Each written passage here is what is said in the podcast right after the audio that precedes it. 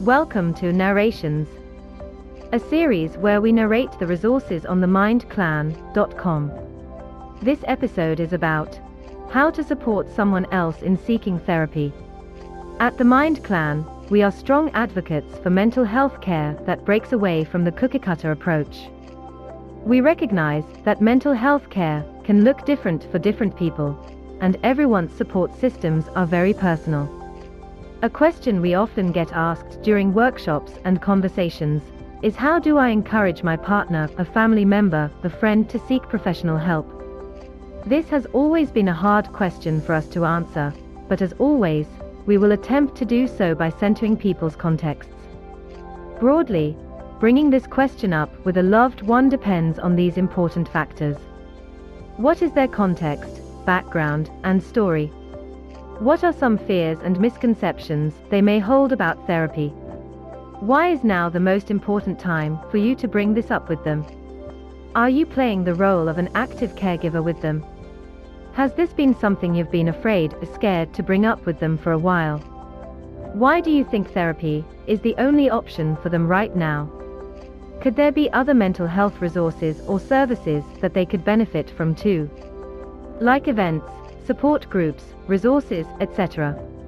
As mentioned in point 7, what are some things you could consider? There may never be a perfectly right way to approach them with the idea of professional therapy, but here are some thoughts to get you started. Remember to follow and adapt them based on what fits right for your situation. 1. Experience therapy yourself. If you haven't already, try reaching out to professional support for yourself. If your loved ones see your personal growth in therapy, they may be more open to finding support for themselves. This also allows you to speak to your therapist about how to bring this topic up with your loved one. 2. Check their biases. Each of us naturally holds certain preconceived notions about therapy and its workings, some or most of which may be heavily influenced by stigma around mental health. Your loved one could also be struggling with dominant ideas around dependence, weakness, being undeserving of help, or internalizing the problem as something being wrong or flawed about them.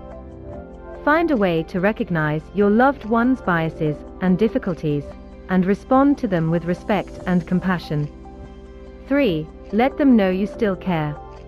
Reassure your loved one that your suggestion for them seeking therapy is coming from an intention of care and love that you have towards them. You may want to share some things you've been noticing about them that are concerning you.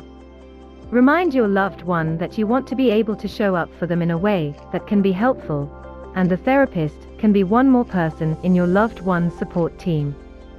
4. Remember that this could be a long process. Their decision to seek therapy may not happen overnight. You may have to work each day to try and inch them towards this step. In a way, this is almost the same process as convincing a family to adopt a pet. You've to meet them where they are, and slowly work your way up from there. 5. Don't give ultimatums. Suggesting therapy to a loved one as a demand being placed on them or scaring them with consequences can be more harmful than helpful. Doing so could be coming from your personal feelings of frustration, and a real desire to see your loved one cope better with life's difficulties. Remember, your experience is absolutely valid. However, ultimatums could increase the apprehension and intimidation surrounding therapy that your loved one might already be dealing with. Try to recognize that they have the right to make decisions for their mental health at a time that they feel ready.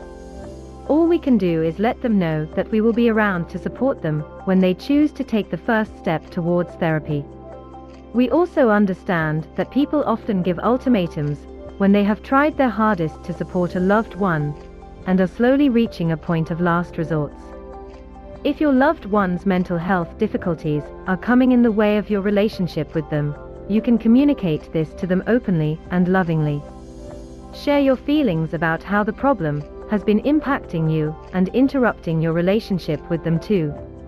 Try to be open about your struggles in a manner of expressing your truth, but not blaming them. Your experience is just as valid as theirs. 6. Work through pain points together. Small steps matter.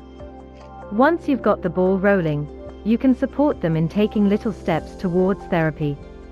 These steps may include researching therapists together, finding one that resonates with your loved one, making the first call to the therapist, using a resource that can ease them into their first session, and even accompanying them for the first session, if that may be supportive for them. 7. Respect their preferences for mental health care.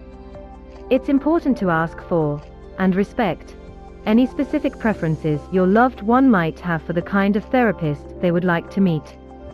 These preferences can include the therapist being intersectional and affirmative, their number of years of experience, location, fee budget, etc.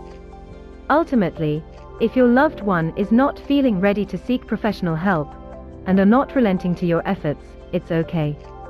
If this is about supporting them, you can offer other options for mental health care such as attending a workshop, a support group meeting, sending them articles, videos and other resources to ease them into the process.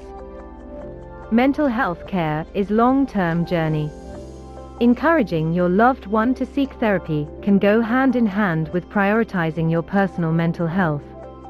Normalizing interdependence on each other and open communication are crucial elements to supporting your loved ones with respect and care. Recognize the agency and resilience that you both hold and have been holding all this while. You got this. Thank you, listeners, for tuning into this story from themindclan.com. If you're looking for a curated list of inclusive mental health counselors, support groups, or other resources like the story you just heard, do visit our platform themindclan.com. Your platform to access mental health care.